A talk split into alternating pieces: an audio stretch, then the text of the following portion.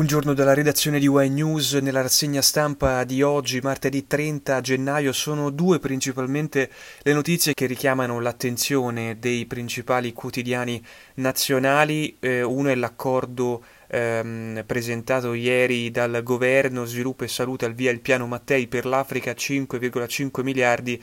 Non è carità il titolo dell'articolo del Corriere della Sera tra gli obiettivi tecnologia per l'agricoltura in Etiopia e Tunisia.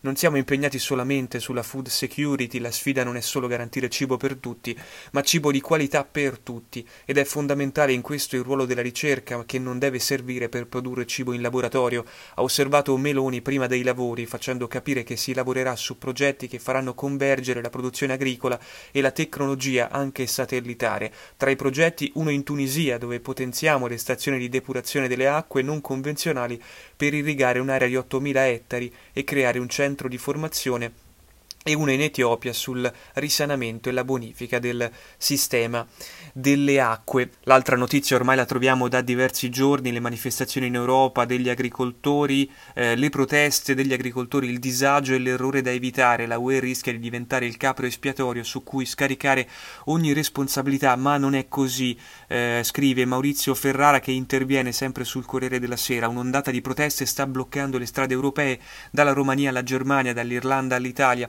Gli agricoltori si lamentano per i costi crescenti e i redditi calanti e danno la colpa all'UE alle misure del cosiddetto Green Deal, il piano avviato nel 2020 per contrastare il mutamento climatico. L'agricoltura vale meno del 2% del PIL europeo ma produce il 10% del gas serra. È chiaro che questo settore deve fare la sua parte nella transizione verso un'economia sostenibile. Ma quale parte esattamente e chi deve decidere, si chiede Maurizio Ferrara. La ristrutturazione della filiera alimentare implica incisivi cambiamenti cambiamenti nel modo di produrre massicci investimenti per le aziende agricole. Non sarebbe equo scaricare interamente gli oneri su tali aziende. Di questo si può e si deve discutere. Le barricate sulle strade, gli insulti ai burocrati di Bruxelles non sono però uno strumento accettabile. Le legittime e comprensibili rivendicazioni della categoria devono rispettare i paletti del negoziato istituzionale e non possono mettere in discussione gli obiettivi che i governi nazionali e il Parlamento europeo hanno congiuntamente e democraticamente definito a Bruxelles. Bruxelles. La sostenibilità è un bene collettivo cruciale su cui non si può transigere, sostiene Ferrara sul Corriere della Sera. Sul giornale l'assedio con i trattori alle capitali europee, il patto verde nel mirino, Parigi e Bruxelles prese di mira, blocchi stradali anche a Berlino e L'Aia, prezzi del gasolio, troppe regole, concorrenza sleale, sit-in anche in Italia, morto un automobilista in coda. Il sole 24 ore in Italia trattori ancora in strada, oggi cortei coordinati in 10 città. Prove tecniche di coordinamento nazionale, scrive Michaela Cappellini. A più di una settimana dall'inizio delle proteste, i gilet verdi italiani cominciano a organizzarsi in comitati che riuniscono più regioni con l'obiettivo di arrivare presto a una manifestazione di portata nazionale. Il coordinamento nazionale riscatto agricolo, per esempio, per oggi ha organizzato manifestazioni simultanee in 10 città italiane da Brescia a Cagliari Cagliari da Voghera alla Val di Chiana, mentre domani a Verona, in occasione dell'inaugurazione di Fiera Agricola, gli organizzatori delle proteste locali hanno invitato i loro colleghi di tutta Italia per un presidio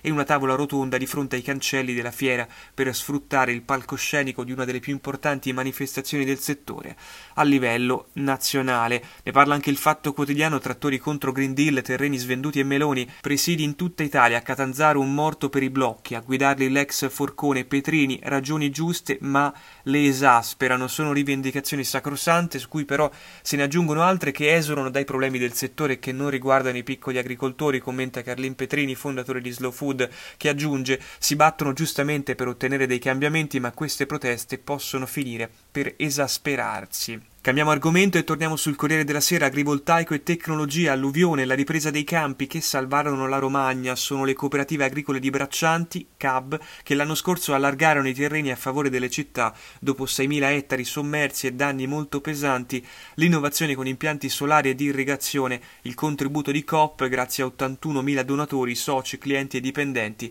distribuiti. 2 milioni di euro. Andiamo sul sole 24 ore, non solo Venita di oltre confine con Fiera Cavalli e eh, Fiera Agricola. Ehm, dice Federico Bricolo, presidente di Verona Fiere, il percorso strutturale di internazionalizzazione intrapreso con Vinitali rappresenta il punto di partenza, un'esperienza virtuosa avviata anche con Marmo Mac e che pensiamo si possa estendere ad altre rassegne di punta come Fiera Cavalli, Fiera Agricola e Progetto Fuoco, la più importante fiera al mondo sui sistemi di riscaldamento a biomassa, cioè energia dal legno. Vinitali oggi può contare su un calendario importante di iniziative dopo un 2023 da Globetrotter con appuntamenti nei 15 paesi target che rappresentano il 78% dell'intero export di vino italiano. Anche per il 2024 Vinitali attorno al mondo, il programma di promozione internazionale della manifestazione di bandiera del vino Made in Italy, potrà contare su un calendario altrettanto fitto. La prima destinazione è stata l'estremo oriente, a Seul e poi Tokyo, dove intorno alla metà di gennaio Verona Fiera e Vinitali hanno incontrato oltre 100 operatori e professionisti del settore. I due appuntamenti hanno rappresentato la tappa di ripartenza della staffetta in 10 mercati strategici della domanda del vino italiano all'estero, una maratona internazionale che quest'anno, dopo Corea del Sud e Giappone, volerà in Nord America, Cina, Svezia, Austria, Regno Unito e Belgio. Queste iniziative si inseriscono nell'ampio piano di internazionalizzazione di Vinitali che prevede rassegne e presentazioni per un totale di 19 eventi in 14 paesi. Prossimo appuntamento Vinitali USA Roadshow a Houston e New York dal 4 al 7 marzo. Andiamo sull'Arena, quotidiano di Verona, Pino Grigio delle Venezie, seconda DOC italiana, ascesa costante dal 2018, nel 2023 produzione a più 5 milioni di bottiglie dal 2022, obiettivi del 2024, potenziare i mercati domestici ed esteri, 27.000 sono gli ettari di vigneto potenzialmente rivendicabili come denominazione tra Veneto, Trentino e Friuli. Ancora dall'arena, vino, religione e simboli sacri, la cena dei quattro calici e il legame con i testi biblici. Lo chef stellato Giancarlo Perbellini ha firmato il menù della cena di gala dei quattro calici promossa a Roma da eh, Verona Fiere. L'idea, gli ingredienti rappresentativi delle sacre scritture rivisitati con la ricerca e il gusto. Il tema è l'incontro di cui abbiamo parlato la settimana scorsa del mondo del vino con Papa Francesco, ne parla anche la Gazzetta d'Alba, una bottiglia del 1936 delle cantine marchesi di Barolo e una di Marsala in dono al pontefice. Una bottiglia di Barolo delle cantine marchesi di Barolo e una di Marsala Florio del 1936, anno di nascita di Papa Bergoglio, sono state donate al pontefice in occasione dell'incontro di lunedì 22 in Vaticano promosso dalla diocesi di Verona e da Verona Fiere, l'ente che organizza organizza il Vinitali. In chiusura andiamo sul Sole 24 Ore, lo sviluppo di Parma passa dall'alleanza tra Cibus e Tutto Food.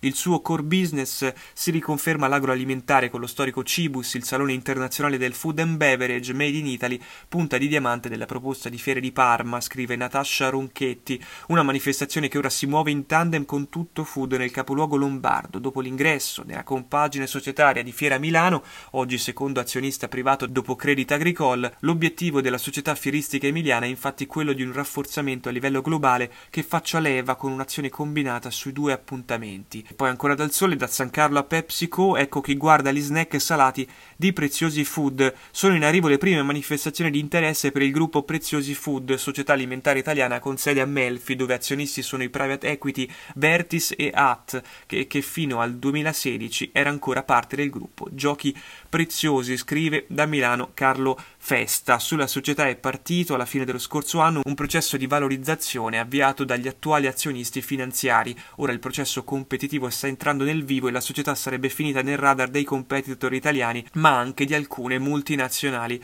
straniere. Così in campo, secondo le indiscrezioni, sarebbe sceso il gruppo italiano San Carlo tra i big italiani nel settore degli snack. Gli altri sono Amica Chips e il gruppo Pata, ma anche alcuni gruppi esteri come la multinazionale irlandese Valeo Foods nel portafoglio del 2021 del private equity americano Bain Capital. Bene, è tutto con la nostra rassegna stampa di oggi. Vi ringraziamo per l'ascolto e vi diamo appuntamento come sempre a domani su ynews.tv.